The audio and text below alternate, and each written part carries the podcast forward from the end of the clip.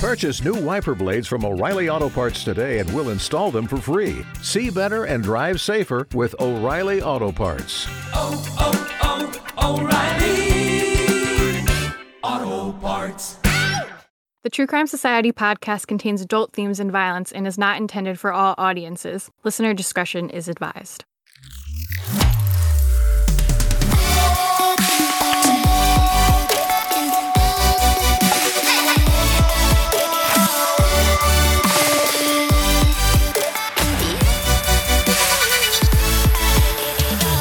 What's up, guys? Welcome to another episode of the True Crime Society podcast with Stephanie and Olivia. It is actually Cinco de Mayo. I just realized. Um, I don't have any big plans. If if you're wondering, um, Cinco de. Do you guys celebrate like Cinco de No. Mayo? no, I guess we're so far away from anything in that in terms of that cultural aspect down here. So no, I have I have been in America once for Cinco de Mayo. Or maybe it was when I lived in Canada. So I know what it is, but yeah, it's not definitely not a thing here. yeah, I don't really do much for it. When I was younger, we would like go out because we had some good Mexican restaurants in my hometown. and They'd get like a big tent and have a big party. These days, I'm like, ugh, crowds, never. Good excuse for some delicious food. yeah, I had.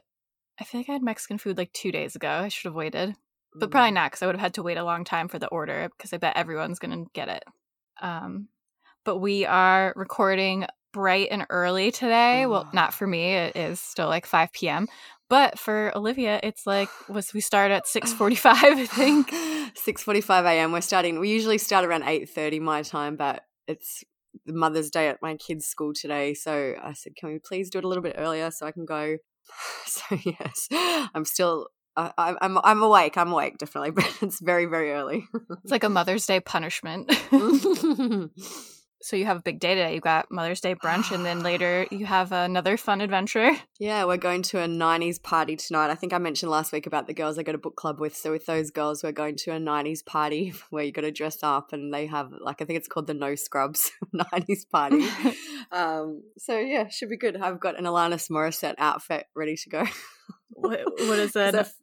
A- what does that it's- consist of? Oh, it's fake leather pants, like plastic Nice. pants, basically. A satin. There's an. I should put. I'll post a photo later, but there's a. And she's there's one photo where she's wearing like a long sleeve satin shirt that's like got a Mhm. button at the front and then like flared sleeves. Like I don't know if I'm describing it right. Yeah, I know what you mean. But yeah, and then I probably wear. I've got leopard boots, so I might wear them as well. Mm. Go all out. I love that 90s parties are like a thing now. I know, and then I've got another one next week, but that's for a 40th. But that the actual theme of that is 90s pop star, so I figure I can use my outfit twice in two weeks. Oh, you're gonna you're gonna outfit repeat. yeah, it's different crowd, different group of friends, so they wouldn't have seen it before. mm, risky.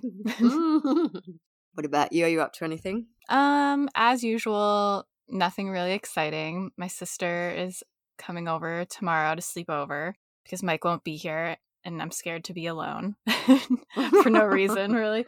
But we're gonna address all her wedding invitations, which should be a very fun endeavor, I'm sure. And then Sunday's Mother's Day, so I'll go to my parents and hang out, eat some snacks. Very nice. I think it's meant to be nice, nice weather here finally, so we can't miss our weather chat for the week. It's nice out today. I don't even know what the weather's going to be like this weekend. I'm slacking. Hopefully, it's nice though, so I could sit outside at my parents because where I live now, I literally have no outdoor area. Like, I don't have a little deck. I live above like a restaurant, so I just have a parking lot. I can never go outside. So, I remember during the pandemic when it was at the peak, we would have like little lawn chair type things. So, we'd sit in the parking lot because the restaurant wasn't open and we would drink in the parking lot but it's depressing. I have nowhere to go. Um, we did have one update on our rideshare episode, which just came out Mm. today, recording time. Um, the story about Ella Goody, her case was upgraded, I guess, to a homicide investigation, which isn't really shocking. I think probably all of us would assume have assumed that something like that had happened. Yeah, the trooper Derek Senegal, who I think we spoke about in the episode, he made a statement and it said, based on investigative techniques and witness statements, detectives and investigators have transitioned from a missing persons case to a homicide investigation. So she's been missing for nearly two months in the next few days. So, um, yeah, it's not. Re- yeah, I agree. Not surprising, but a sad update nonetheless. Yeah. And I know a lot of people right now are into the case about Vicky White and her convict boyfriend that she helped escape, whose first name is escaping me, but I know he also has the last name White. Casey Not related Cole. though. Ca- Casey Cole. Isn't his last name White too? Yeah, yeah, but he's got two first names, I guess. Oh. Casey Cole White.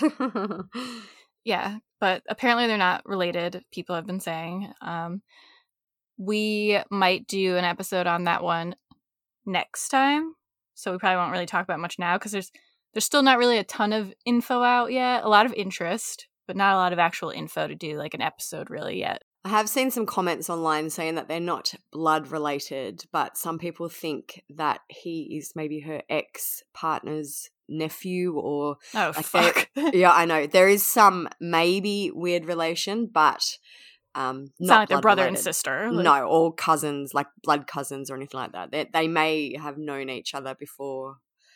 I don't know. I don't. I don't know. And it's not confirmed anyway. It's just comments that I've read online that say actually they are related in this weird kind of ten degrees of separation way. So Yeah, so I'm sure more info will come out about that. Hopefully, I I can't see them being on the run much longer, but you never know. I know, I know we're going to talk about it next week, but uh, someone posted, sent us a photo today of the height difference between the two because he's like six foot nine, I think, or something, and she, I'm assuming, is probably five four or five six, like just a normal adult female height, and the height difference is crazy. Like if you saw them walking down the street, you would notice them. Is basically He'll pro- he'd probably stand out. That's like pretty tall. yeah. That's I can't. I, I I can't believe they're still missing. I thought it'd be over in a few days, so I don't know what's going to happen. Same. I feel like she planned it for a while. Oh, absolutely. Clearly. Um. So yeah, we'll probably talk about that one next episode, depending how much information is out at that point. So if you want to hear about that, just like keep waiting, keep hanging out, keep checking our Instagram because we post about that one a good amount. And Brian Entin is officially on the case. He is in Alabama. Is that where it is? I wonder if I always like I've tagged him once before. Like he has an Instagram, but he doesn't really use it. And I always wonder if he knows that he has such a big fan pa- fan base in the TCS community. Like we got so many messages today after I posted his tweet that he was going there to talk to people that like knew Vicky White and to get on the case. People were like, "Thank God!" And they're like, "Our news daddy is on the way." I saw one message and it's like Brian for president. Like, I just want him to know what fans we all are. Some people were like, someone l- listens and tells him. some people were like, "I'm behind. Who's Brian? Why do we love him?" and I was like, "Well." Ugh, but yeah, so he'll he'll get us some info. But anyways, I guess we'll we'll get on with it since Olivia has a schedule today. Pressing schedule today. Mother's Day brunch. Um, so today we're going to talk about the case of Melissa Lucio, which I'm assuming most people have heard of because it was big news recently. It's been a very controversial case. There's a lot of different passionate opinions on it. Um, if you don't really know about it, it's about potentially a wrongful conviction or just like a bad conviction. She got like a bad trial. She's sentenced with the death penalty and oop, hit the microphone. and a lot of people don't believe that she should have gotten the death penalty and there's just like a lot of things going on here. Um so we're going to start out kind of just going over like the basic information and kind of how it all went down originally and then we'll get into why people think she should have a new trial, what other information came out and so on and so forth, right? Yeah, yeah. We've gone chronologically, kind of from the start to what happened and then the things that have since happened after she was first convicted. Yeah. And like I said, it's a case that people are have very passionate, strong opinions about. Um, we'll try to kind of stay what's the right word? Where you don't have an opinion. Impartial. Impartial. Impartial, non biased. Just give the facts because Yeah. I'll say like we'll say our thoughts generally at the end, but we'll try to like explain all the sides. Okay. the mother of 14 children scheduled to be put to death next week. Melissa Lucio insists she was wrongfully convicted of killing her two year old daughter Mariah after a tragic accident 15 years ago. High profile names fighting to save her from execution. ABC's Maria Villarreal is here with more. In 2007, paramedics arrived at Lucio's home to find her two year old daughter Mariah unresponsive.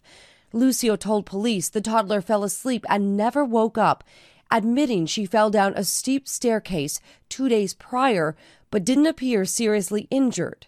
Lucio's attorneys filed a clemency petition with the Texas Board of Pardons and Paroles, claiming the 53 year old mother was coerced into confessing to the murder. A forensic expert in the clemency petition claims the bruising was consistent with head trauma after an accidental fall. So, Melissa Lucio, she was convicted of murdering her two year old daughter, Mariah, in 2007. Melissa has been on death row since that time, and she was due to be executed on April 27th, which was very recently. But because of all of the kind of uproar about it, like I said, and people signing petitions and kind of protesting it, um, she had been granted a stay of execution. Um, so, we're going to get into how we got there. So, a little background on Melissa. She was born in Lubbock, Texas on June 18th, 1969. Melissa's father died when she was an infant. When Melissa was three or four, her family moved to Rio Grande Valley, where her mother had grown up. And also, just a side note, this case does talk about child abuse. Not horrific detail, but it's mentioned, so just just be warned. So there's a lot of info on Melissa that comes up from the Innocent Project, We'll talk about them a lot in this episode. If you're not familiar with them, they um, they work to free innocent and prevent wrongful convictions and create fair, compassionate, and equitable systems of justice for everyone. So they usually work hard to get people new trials where the evidence seemed bad or not everything was included. Um, probably heard of them before if you follow true crime, I'm guessing. I feel like there's a few um, similar organizations too that are quite high profile. But yeah, the I Innocence like they're the biggest one. Are the... they in making a murder? Are they involved with? I don't remember. Mm, yes. Yep. Okay, yeah. Yeah. So I feel like most people will. I think there's another one called like the Justice Project or something like that as well. But yeah, that it seeks to kind of right any wrongful convictions that have happened. Yeah. So, according to the Innocence Project, Melissa suffered sexual and physical abuse from age six. She got married at age 16 and had five children with a man named Guadalupe Lucio. Melissa has publicly said that Guadalupe was abusive and suffered with addiction issues. She became trapped and developed addiction issues herself, and Guadalupe eventually abandoned Melissa and their five children. I wonder how old he was when she was 16. Yeah, it's it's interesting because uh, you know obviously her maiden name wasn't Lucio. I couldn't find much else about that, but yeah, I'm not entirely sure either. Yeah. So then she met a man named Robert Alvarez and she had nine more children. Some reports say that she had 13 children. The Innocence Project says she had 14, and in the Hulu documentary, she also says she had 14. So it seems like 14 is yeah, the correct I think number, that's the right number. But some say 13, which is weird because the last set Were of twins. kids was twins. Or maybe they're not counting Mariah. Yeah, it could be. I don't know. But yeah, that's that. Robert was also abusive towards Melissa and the children. He repeatedly raped and threatened to kill her. Melissa had a lot of abuse in her life starting from a young age. She was sexually assaulted often as a child, she said, um, starting at six years old. She tried to tell her mom, but her mom didn't believe her, essentially and it just was ongoing. Got married at a young age to someone who was abusive, got remarried to someone who was abusive. So kind of just how the cycle continues. Melissa and Robert had been investigated by CPS over the years. There were allegations of child neglect, and Melissa apparently left the teenage kids in charge of the younger ones for long periods of time. In 2004, Melissa gave birth to Mariah Alvarez in September. Mariah was Melissa's 12th child. At the time of birth, Melissa was found to be addicted to cocaine, and her children were all removed from her care. Three older children went to live with their father, while the others were placed in foster care. But Melissa ended up regaining custody of the ones in foster care in 2006. Melissa and her family lived a tough life. The family lived in, quote, extreme poverty, her lawyer, Sandra Babcock, told BBC. A quote from her says Their electric service was cut. They moved some 26 times in a five year period. For a time, the only access they had to water was through their neighbors' houses or from a parish. I know in the documentary, the kids said how they had to, you know, go to free dinner type places and that they were actually homeless for a while. So they were kind of stuck in poverty. Yeah. At one point, Melissa and Robert lived with the children that they had custody of in a two bedroom apartment. Some articles say that she had custody of all 12 kids at this time and that she was also pregnant with twins. Either way, it was a lot of people in a small space. Mariah allegedly became injured during one of the family's many moves. The family moved into the two bedroom apartment that we were just talking about, which was on the second floor of the building. Melissa later told police that when she realized that Mariah was no longer inside the unit, she left to look for her and found her crying by the staircase, which was outside, with a bit of blood on her lower teeth. So it seems like it's being insinuated that she fell down at least the one flight of stairs. But Melissa said after she didn't really see any other injuries on her and she kind of seemed fine that they continued on with the day. Two days later, on February 17th, 2007, police were called to the apartment after Mariah was found unresponsive. Melissa and Robert said that Mariah had fallen asleep on their bed and had never woken up. After she was pronounced dead, an autopsy was conducted, and the results showed that she had extensive bruising, bite marks on her back, patches of hair that had been pulled out, and a broken arm. Melissa explained that she thought Mariah had fallen down the stairs a few days earlier, and that would explain most of the injuries. But however, further investigation at the time showed that she had an arm break that was weeks old, around two to seven weeks before her death. She also had a head injury and bruising of her kidneys, lungs, and spinal cord. One source, Abuse Angels, says that Mariah's head injury likely occurred around 24 hours before her death. And that source also says she suffered multiple contusions to her head area and that blunt force head trauma. The blunt force head trauma basically means that she was beat around the head with something, some sort of object, a hand, fist, or maybe slammed. After Mariah's death, Melissa was taken in for questioning. At first, she was questioned by Texas Rangers for over seven hours with no legal representation. She was also not offered food or water. They also questioned if she was even allowed to take a break to go to the bathroom or anything. Um, and it was late at night. During the interrogation, she denied more than 100 times during the questioning that she ever abused or killed Mariah, but she did admit to spanking her after kind of like being pushed by the people interrogating her. I'll put in some clips of it. The interrogation's like it's really bad. Like these guys are screaming at her and making her repeat the same thing a billion times, asking her the same question a billion times until kind of just leading her to say what they want, or else they just keep asking her the same thing. It is tough to watch a little because it's just like these men screaming at her. I'm very sad that this child died. But when I first saw you in there, I knew something was wrong. You know something is wrong. No, sir, I don't. You know something is wrong. No, sir, I don't. If I bring you all those pictures, if I beat you half to death, like that little child was beat, I bet you you'd die too. So I did not beat my daughter, sir. No? Not that cruel to my children. What are those bruises on your little child? This is your chance to set it straight. Because right now it looks like capital murder. Right now it looks like you're a cold-blooded killer. Now, were you a cold-blooded killer? No, I'm not. Or were you a frustrated mother who just took it out on her? We know somebody did it. We're trying to find out who did it. If it wasn't you, I don't think somebody crept in there at the middle of the middle, middle of the night and went up to your child and specifically singled her out so he could bite her on the back. Listen, it happens. Okay, we all make mistakes. We all make mistakes. We all get upset. We already know what happened. We already know what happened. But some info from the court documents about the case Escalon, he is one of the Texas Rangers, testified that the appellant began to open up with him after about 20 minutes of questioning. So, appellant is Melissa, so I'll just say Melissa instead of appellant. Um, Melissa's recorded statements reflect that she told Escalon that she and only she had been spanking or hitting Mariah since sometime in December 2006.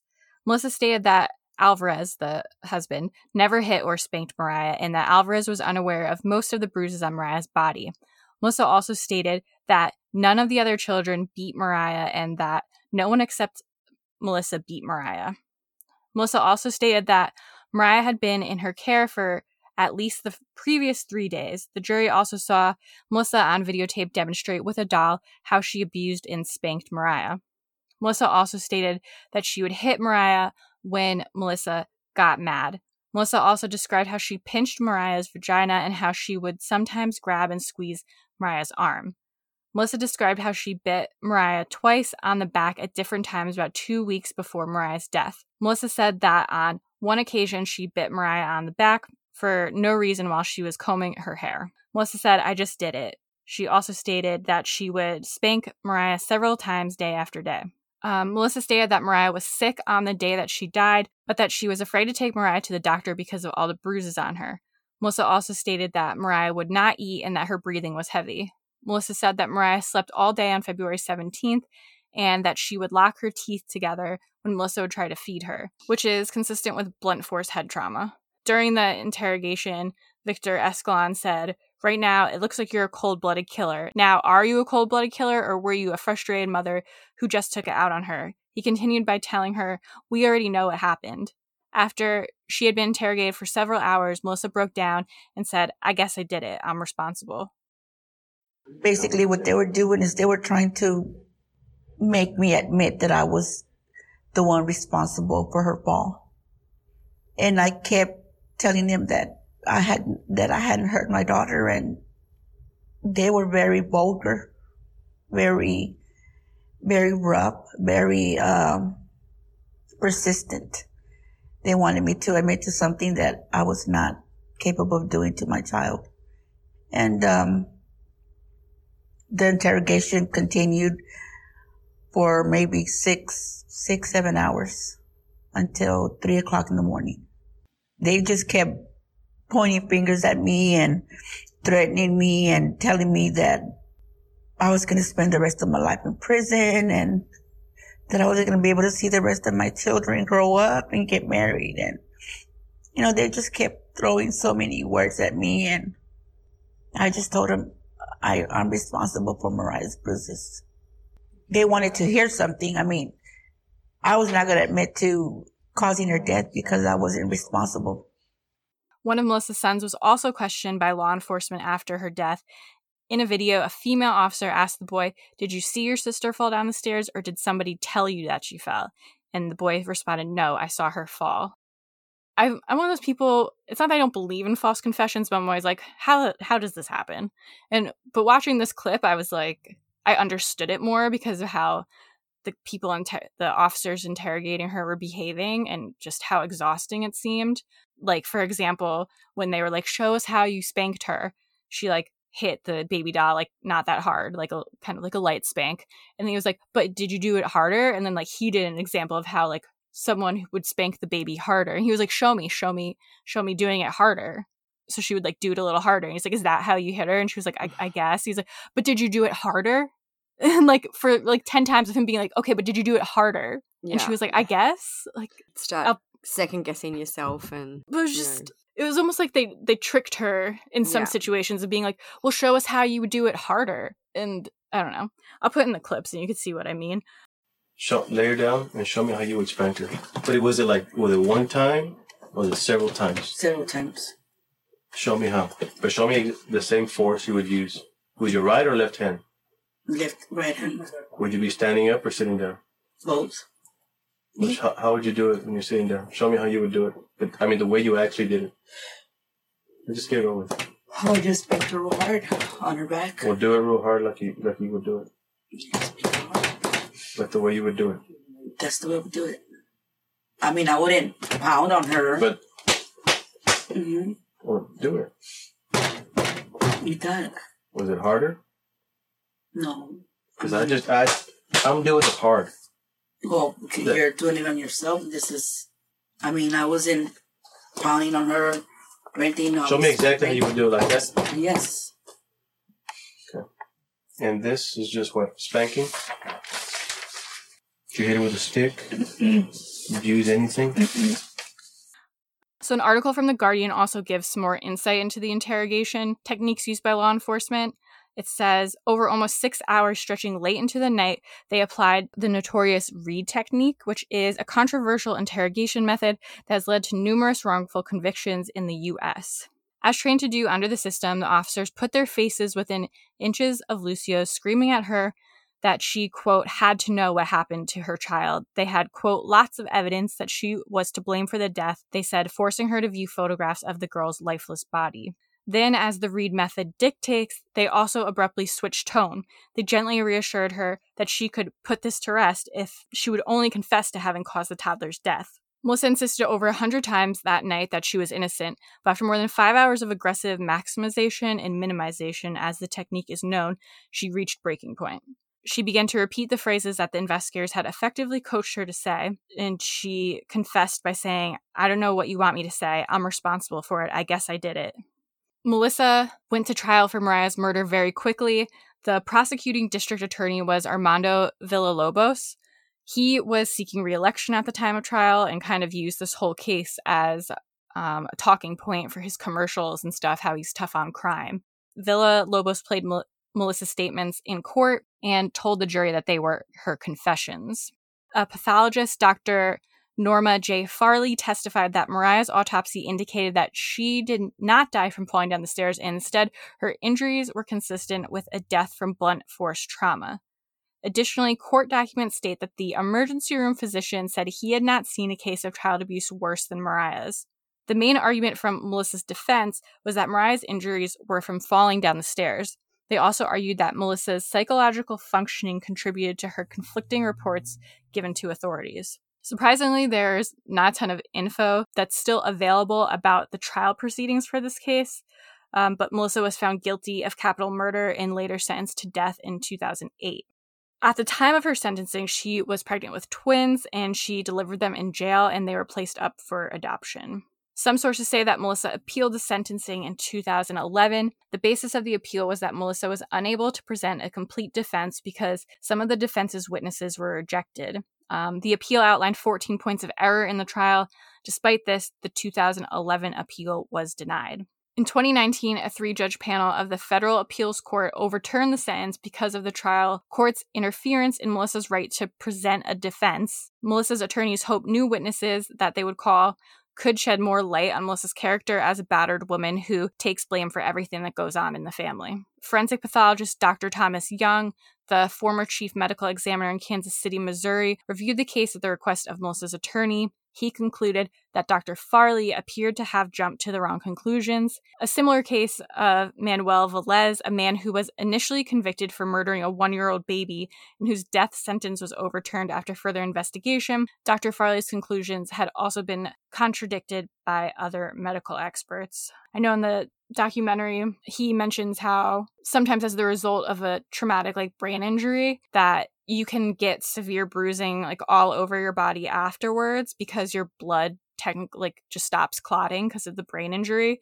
So he said that even just like a light tap could cause the bruising. And he referred to how some of the other siblings, when they were interviewed by the police or social workers, they said that they never noticed these bruises on Mariah before. Despite all this, the appeal decision was subsequently overturned and Melissa remained on death row. So that wasn't the end of the appeals process for Melissa. In February 2021, a larger group of judges with the U.S. Court of Appeals for the Fifth Circuit split in February 2021 and voted narrowly 10 to 7 to uphold her execution. In August 2021, an amicus brief was filed on Melissa's behalf by a group consisting of legal scholars, experts on violence against women, and representatives from 16 organizations that fight violence against women. An amicus brief is an individual or organization who is not a party to a legal case, but who is permitted to assist a court by offering information, expertise, or insight that has a bearing on the issues in the case. The decisions on whether to consider an amicus brief lies within the discretion of the court.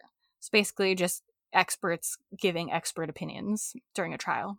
The brief states that Melissa's strange behavior during the interrogation was because of prior trauma as a survivor of abuse. They also argued that a judge's order to exclude expert testimony on the effects of the trauma had deprived Melissa of the only means she had of explaining what, notwithstanding her demeanor and self incriminating statements, she was innocent of her daughter's murder. So basically, what they're saying is because she was a victim of domestic violence for so long and ha- was a victim of childhood abuse that her kind of go-to defense when these people are screaming at her or she's just so used to kind of dissociating and agreeing just to make it stop Um, so that's how she could have been tricked into giving a false confession. And you could see in the video, she kind of just shuts down and like folds into herself because of that's how what abuse victims do, because that's how you make the abuse stop essentially.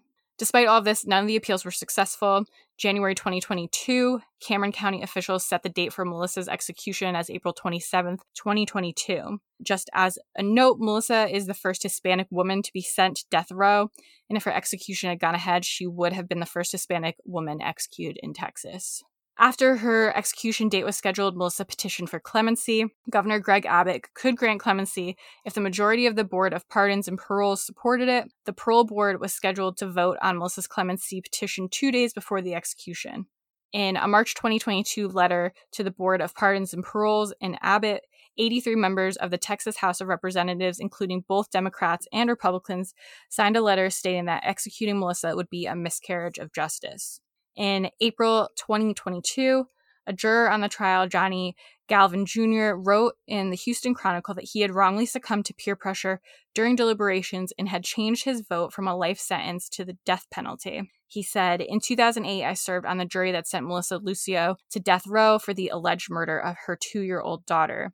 Even at the time of trial, when it seemed to me that Lucio's defense lawyers were hardly making a case for her life, I did not want to sentence her to death. I felt pressured by my fellow jurors to vote for a death sentence, but I wish I had never done so. At the trial, prosecutors argued Lucio had been physically abusive towards her daughter Mariah, the youngest of her 12 children. They noted bruises and other injuries found on her body when Mariah was brought to the hospital and later declared dead. The majority of their prosecution, however, rested on Lucio's confession that resulted after five hours of interrogation. But there were so many other details that went unmentioned, it wasn't until after the trial was over that troubling information was brought to light. So on April 15, Melissa's attorney filed a petition with the Texas Court of Criminal Appeals seeking a stay of her execution and arguing that she deserves a new trial because she's innocent and that the state relied on false evidence and that they also hid favorable evidence to convict her. So the petition is 242 pages long. I'll link it on the blog if you want to read it all. A lot of the documents are very long in this case. Like there's some court documents that are about 55 pages. So I'll make sure I put it all on the blog in case you, you know, really want to do a deep dive into this one. Um, but this info about the petition is from the Innocence Project. It says the filing represents the first time the courts will have the opportunity to consider the new scientific and expert evidence showing that Melissa's conviction was based on an unreliable coerced confession and unscientific false evidence that misled the jury. Melissa has been condemned to die for the accidental death of her daughter Mariah. If the jury had heard evidence about the coercive tactics used in Melissa's interrogation and the medical evidence showing that Mariah's cause of death was consistent with an accident, they would have found there was no murder and Melissa would have been acquitted. She would be preparing for Easter Mass with her children and not facing execution she deserves a new trial. The petition also details how police investigation and prosecution were infected by gender bias. It says police targeted Melissa because she did not fit their image of how a grieving mother should behave. They used interrogation tactics that replicated the dynamics of domestic violence. They told her that she had no choice but to acquiesce to their insistence that she take responsibility for Mariah's injuries.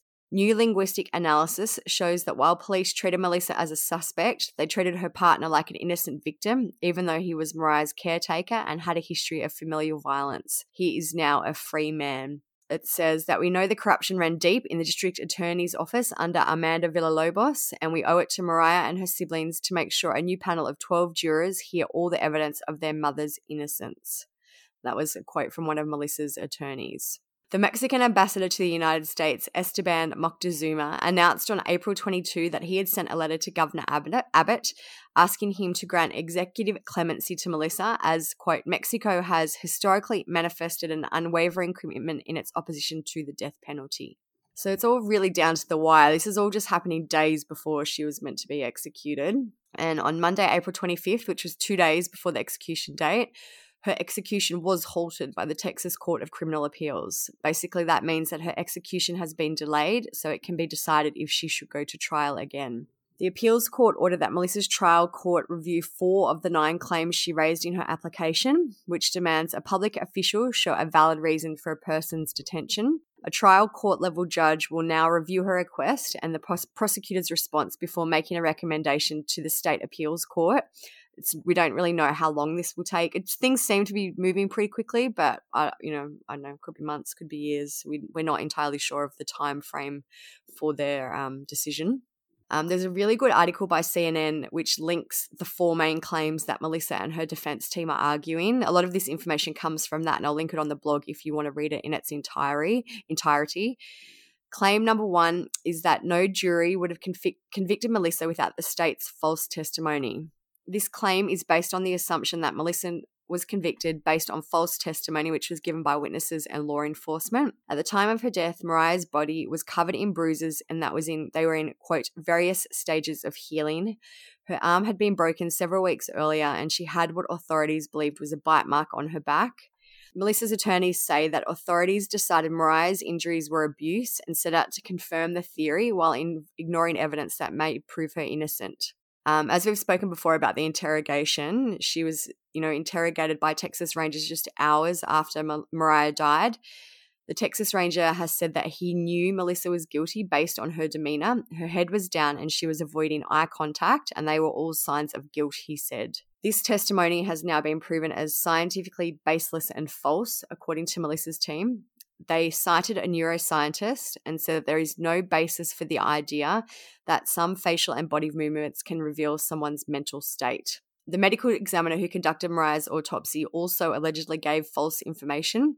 They determined that blunt force trauma was the cause of Mariah's death and that it was caused by child abuse, but Mariah's team say this knowledge is corrupted they are arguing that the autopsy and its findings, um, as well as the medical examiner, failed to review other parts of Mariah's medical history, including her having trouble walking, and she had also had a documented history of falls due, uh, due to a turned in foot that she had. At the trial, the medical examiner testified for the state that the injuries Mariah had could only be caused by abuse. But Melissa's attorneys have said that Mariah showed signs of a blood coagulation disorder that can result in severe bruising, and that a fractured arm is not uncommon in toddlers, particularly those with a history of falls.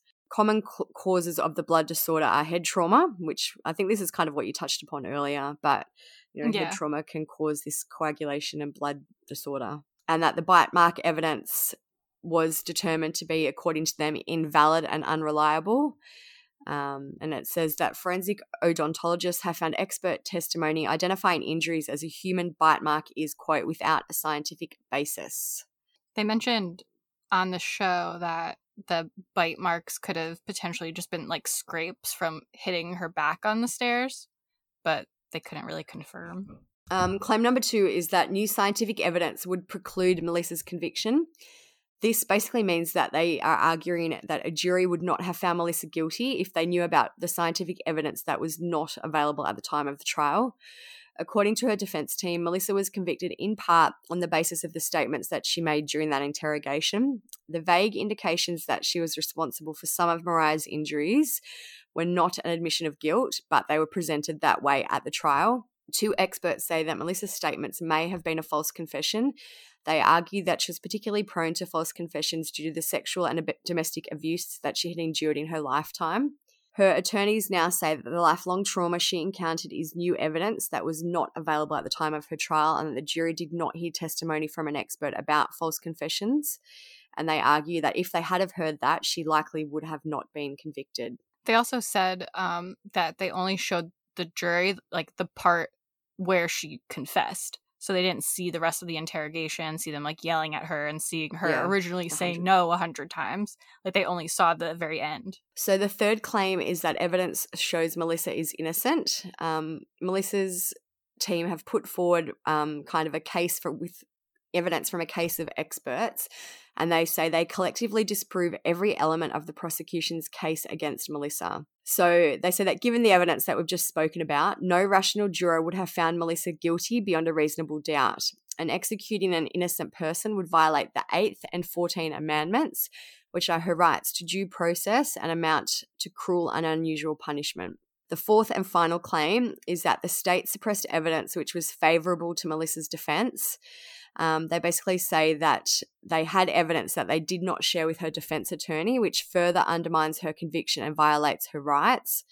This evidence included information from a CPS investigator who had interviewed some of Melissa's other children. They're the ones who said that Mariah did have a fall and basically, you know, that her health and discounted that she, you know, her health was not great. She apparently had this blood disorder. She seemed to be quite a frail child, and that they also discounted allegations of abuse by their mother. The defense attorneys alleged that um, Mariah's sibling statements to police were suppre- suppressed, and rather than providing Melissa's defense attorney with their sworn statement, prosecutors gave the defense summary that kind of omitted information that they didn't want to share. The evidence that they're saying was suppressed. If it had have been made public, it would have made people aware. There were witnesses who said Mariah did not abuse her children. There were also other family members aware that Mariah fell down the stairs, and Mariah hadn't shown any sign that her arm was injured in the weeks before her death. So it's just like it is messy. There's a lot of conflicting stories, but they're, the four main points that Mariah's team are arguing, and in terms of her getting a new trial that they think should be taken into consideration. I feel like all the points basically say the same thing, though. yeah, it's basically that she didn't get a fair trial. The evidence wasn't shown, and um, she had like a shitty interrogation. Yeah, exactly. Like the the, I guess the methods they used to get this alleged confession out of her weren't ethical or you know the right thing to do. Yeah. So, one other interesting fact in this case is that the district attorney is now in jail. He was the one who we mentioned before who was up for re election at the time of the trial. This information comes from deathpenaltyinfo.org. It said the district attorney who prosecuted Melissa's case, Armando Villalobos, is currently serving a 13 year prison sentence imposed from 2014 for bribery and extortion. From 2006 through 2012, including the time that he prosecuted Melissa, he had accepted more than $100,000 in bribes in exchange for influence over his decisions as district attorney. According to the US Department of Justice, he and others were involved in a scheme to illegally generate income for themselves and others through a pattern of bribery and extortion, favoritism, improper influence, per- personal self enrichment, self dealing, concealment, and conf- conflict of interest. So basically, he was paid off by people sometimes to have trials go a certain way or for him to get involved in certain cases that he probably wouldn't normally. But another thing that kind of fits in here is her defense attorney sucked, like, really had no interest in helping her, was just kind of going through the motions as like that um that juror said in his letter. Very, very soon after this trial, that defense attorney started working for the district attorney's office. So a little suspicious. Yeah, it just I, it blows my mind that, that it was so. This only happened, you know, ten or twelve, or you know, how many years ago. It wasn't that long ago, and there was just still so much corruption and so much, you know, it's probably illegal. not even any better now. Yeah, Interestingly, despite all the claims that, you know, Melissa was innocent and that she didn't murder Mariah, there is one person who is close to her who's been vocal about alleged abuse. Um, I know Stephanie's spoken about the documentary, but it was released in 2021 by Hulu and it was called The State of Texas vs. Melissa. Melissa's daughter Selena started to post on social media following the documentary release. Um, she is Melissa's fifth child. Her TikTok account handle is actually fifth of 14. Selena alleges that the abuse against Mariah started after the children were returned to Melissa's custody. Selena said that Melissa was not abusive to all of us, but that she only used to abuse Mariah. She says in another video that she never witnessed physical abuse, only her mother pinching Mariah or excluding her, but she later became aware that other physical abuse was happening. Selena has said that her mother excluded Mariah and kept her separate from the other children on a number of occasions, and that she claims bruises found on Mariah's body were, were consistent with rings that her mother would wear. There are three older siblings who have kind of stood by Melissa and, you know, denied the claims, but she said that they were not around for the abuse at the time or were living in a different home.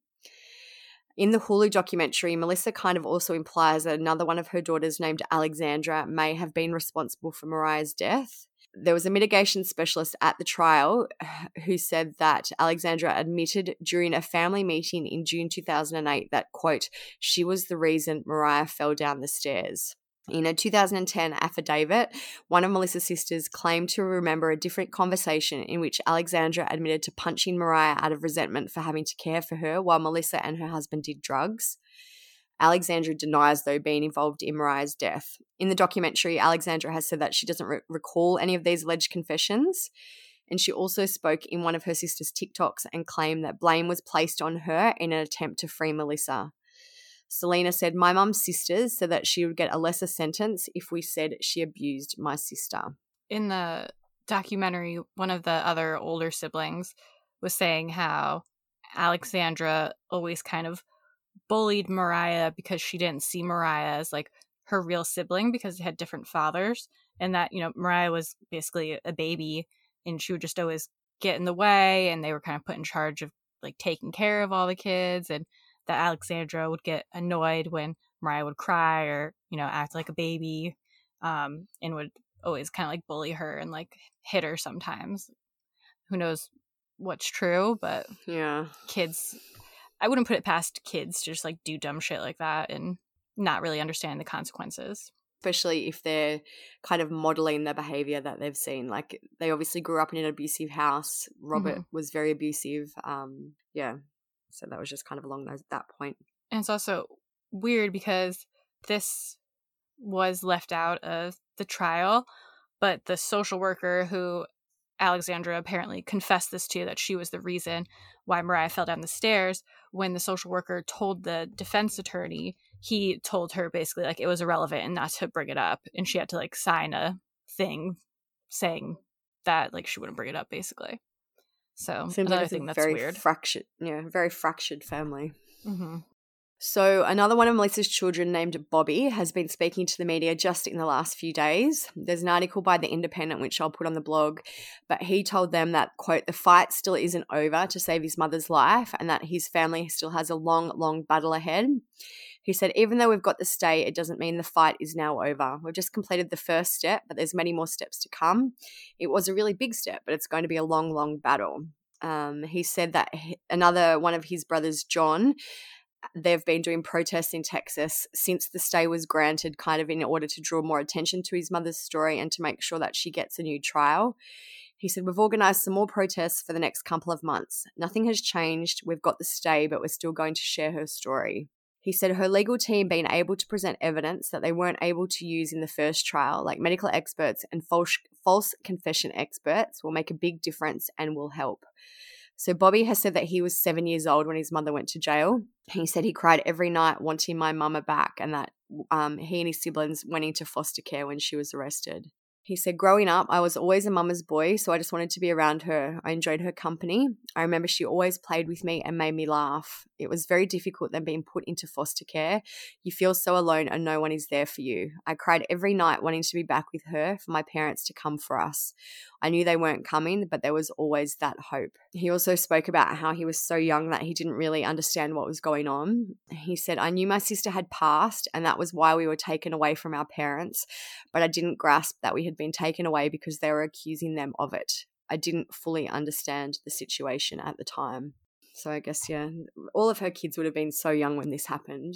Um, it would have been just such a massive thing for them to grasp after having such a abusive life. they're like they were interviewed by social workers and their like testimony or any evidence about how they were saying that like their mom didn't abuse them or anything like that wasn't the defense attorney said he chose not to use it because he didn't want to have to have the kids be involved with the court case because he said you know they lived such a life of neglect that he thought that they would just run around the courtroom and act like wild animals and the jury would like hate them essentially and that it would ruin everything. But when they show the videos of the kids talking to police, they're perfectly calm, sitting there nicely, answering the questions. So it's just another thing of the defense attorney, like, why would you do that? And just be like, oh, the kids are gonna run around like wild animals around the courtroom and act crazy. like I'm sure the older kids had a different experience than the younger kids because when it was just the older kids, there was only like two, three, four of them.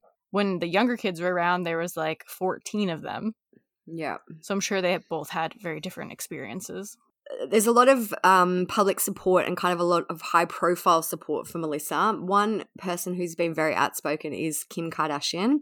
On the day that Melissa was granted a stay of execution, Kim wrote on Twitter Best news ever. Melissa Lucio has been on death row for 14 years for her daughter's death that was a tragic accident. I know also, just kind of as an aside, Kim has written tweets about this case in the past that have since been deleted. So I'm not entirely sure what is going on there.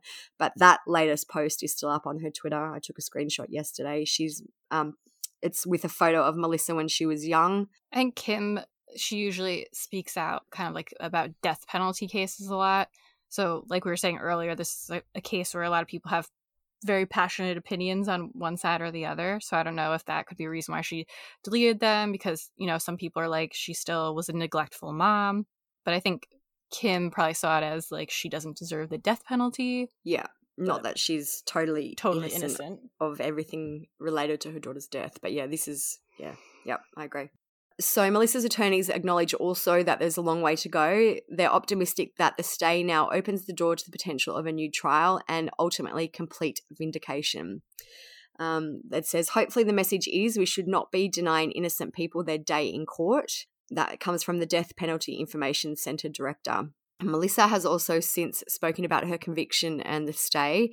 She said, I knew that uh, what I was accused of doing was not true. My children have always been my world, and although my, although my choices in life were not good, I would never have hurt any of my children in such a way. I thank God for my life. I have always trusted in Him. I am grateful that the court has given me the chance to live and prove my innocence.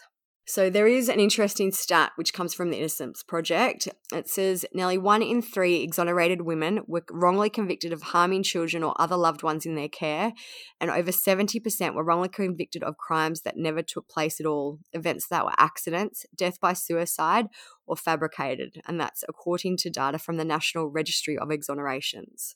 So that's like the basic rundown of the case there's tons of information. If I watched the Hulu documentary today, that's the state of Texas versus Melissa, it is kind of more biased towards her being um, maybe not innocent, but deserving a new trial and all that. So be warned when you're watching. It's pretty one sided, but it does give a lot of info. It interviews like her kids, um, people who knew her, her family, her sisters, um, the defense attorney, people who were involved with the case.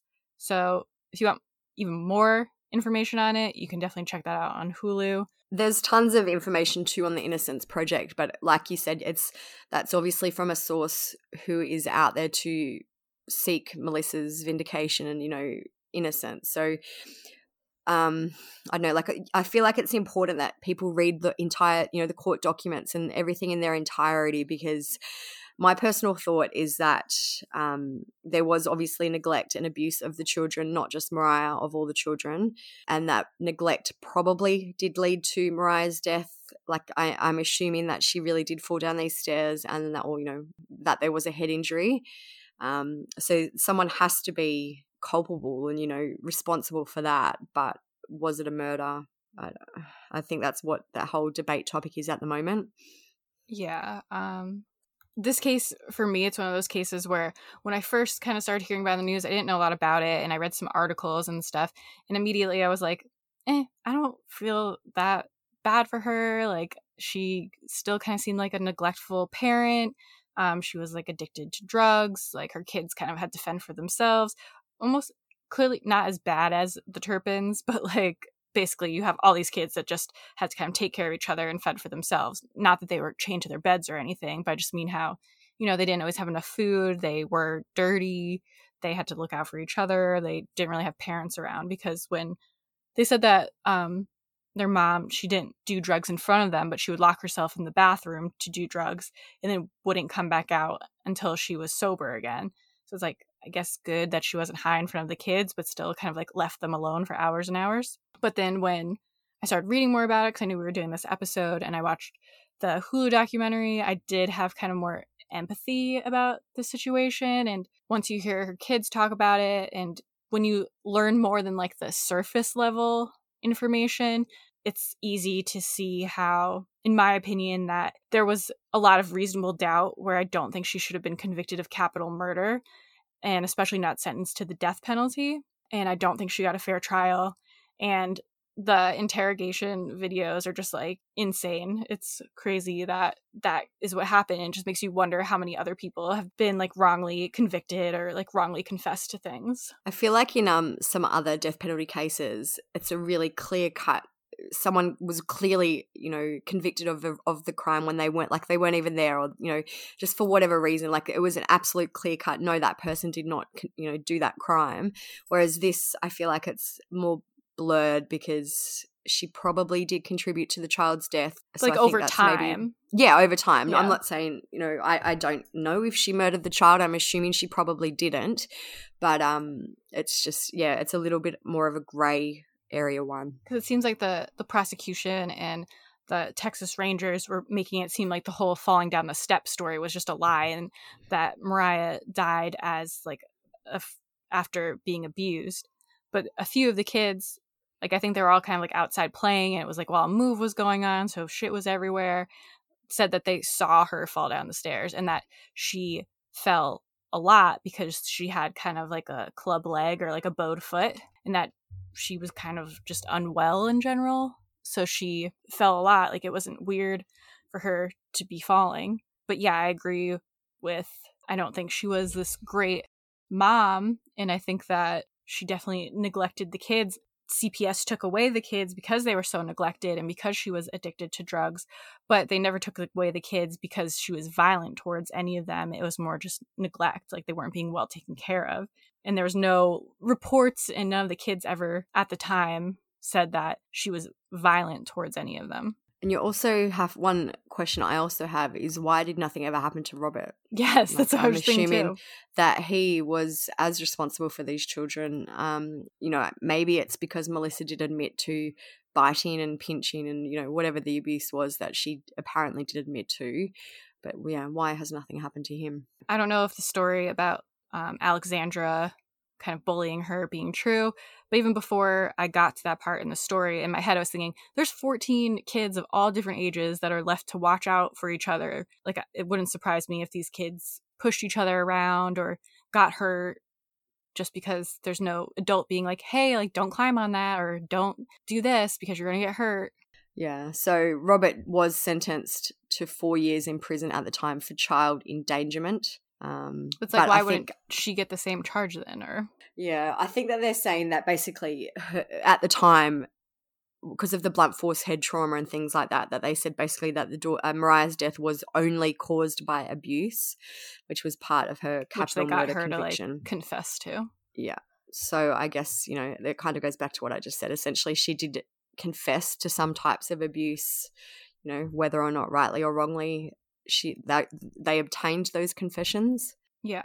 But I also don't get how they say like they're saying like her cause of death was blunt force head trauma as if that couldn't have been caused by falling down the stairs, which I don't really like that's what I feel like they're saying, but I don't get how that could be true because if you like I've fallen down the stairs before when I was drunk, like some pretty steep bad stairs. I was covered in bruises and I hit my head like pretty hard. Obviously, I was like in my 20s, so I guess I'm not as fragile as a little baby, but I feel like as a baby falling down the stairs, you could easily hit your head on like the corner of the step or the railing or something.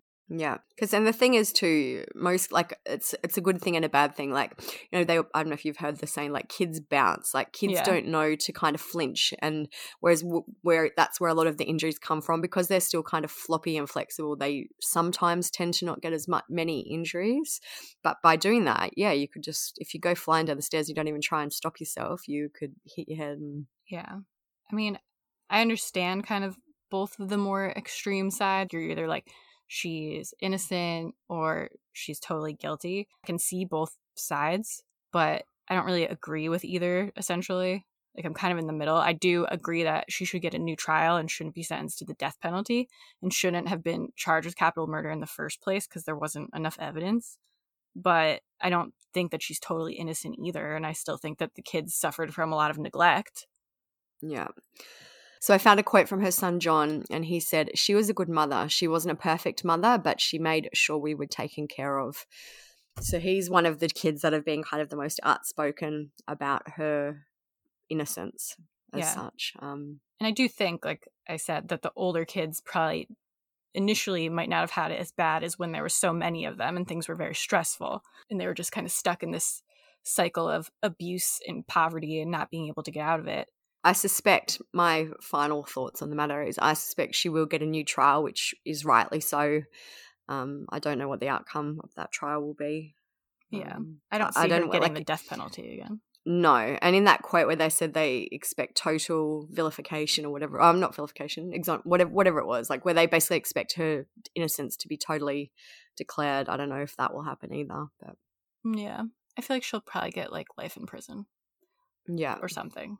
I don't know, because then it's like you think about it, she's and already there's so many. served like fourteen years or however many years. I know that I've seen worse crimes get a lesser. yeah, so I was just gonna say, there's so many crimes you think of where they either just like got off because of reasonable doubt, didn't get too bad of a sentence because they couldn't like prove certain things. So it's like there's people out there who have gotten way less for worse, which Yeah. is it's just crazy how different it is everywhere and for every case. And just one last thing about how like some of the older kids are defending her. Um, it just made me think of how with the Turpins, even in their trial, the some of the kids were like crying to the judge, asking for them to be lenient on their parents because you know they did the best they could. So sometimes kids don't really like understand what they went through and the abuse that they went through because they love their parents. yeah, and that's all they've ever known. Yeah, it's very sad. Um, That's it, I think. So we'll have to keep you posted. Um, as we said, we don't really know what the timeline for these kind of um, new developments is, or when you know when they will decide if there's going to be a new trial or whatever. But we'll definitely keep you updated. Yeah. And like we mentioned, this is a big case. There's tons of info. Um, so if you want to know more about it, you go to the Innocence Project. You can watch the Hulu documentary. We'll post links to the court documents on the blog. This was kind of meant just to be like a quicker rundown, so at least you have some background information to understand it. But if we wanted to do like a whole in-depth thing, like the Hulu documentary is like almost two hours long, so clearly there's a lot of info.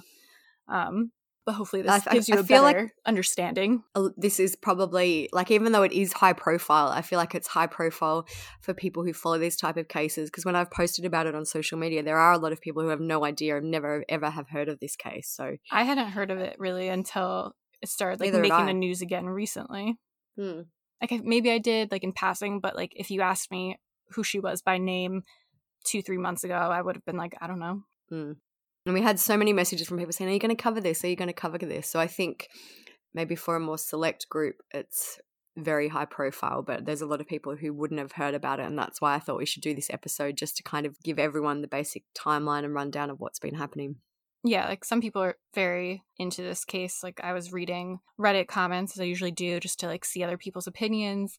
And there's some very passionate, scary arguments, which made me like nervous to do this episode because I was like, I hope like no one bullies us about it. But I don't know. I feel like both of our opinions are kind of middle of the road where Yeah.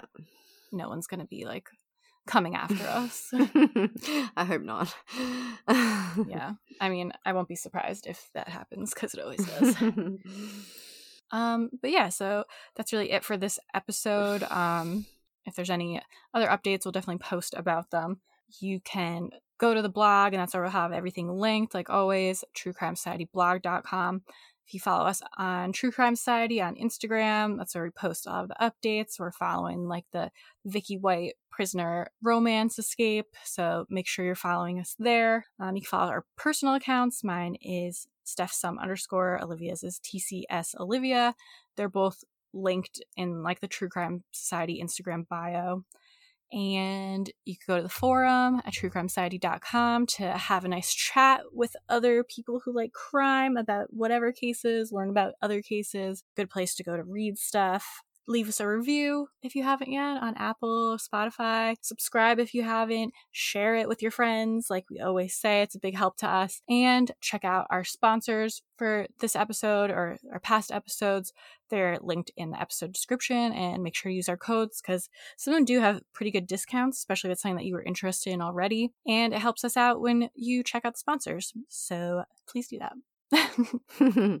so as as you said, I think next week we'll probably do the escaped prison inmate and jailer. But there's another case that a lot of people have been talking about about uh, a woman called Lacey Fletcher. It's kind of an, a, a really sad case of abuse where she was an adult who was looked after by or looked after quotes by her parents, and they left her basically on a couch to rot for 12 years. So crazy. Oh my god, it's uh, uh, I think it's one of the most unbelievably sad, tragic, horrific cases I've heard of. So we've had a lot of people message us about that one, so we might try and do that one next week too. Yeah, depending how much info there is on each one, but they're Yeah. on our radar, so at least you guys know. Um, but yeah, that's it for this week. Feels like it was kind of a quicker one, maybe, but you know, we can't always give you these long episodes. We're tired sometimes. um, but yeah, we'll talk to you guys next week. Thanks for listening. Uh, peace out. See ya. amor.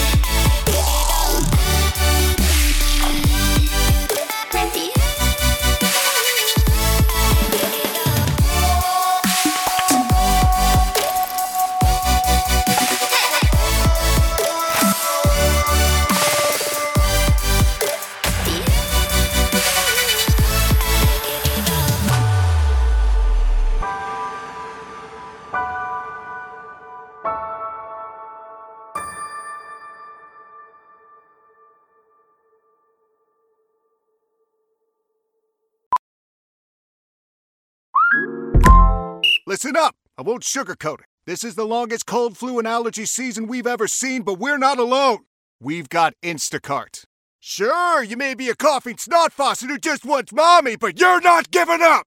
Not when cold medicine, fragrant herbal teas, and honey shaped like bears can be delivered through Instacart in as fast as 30 minutes! Now let's go win the sick playoffs! Daddy, I just want my soup. Oh, sorry, Sport. App says it'll be here in, in a few minutes. Hmm, Instacart for the win.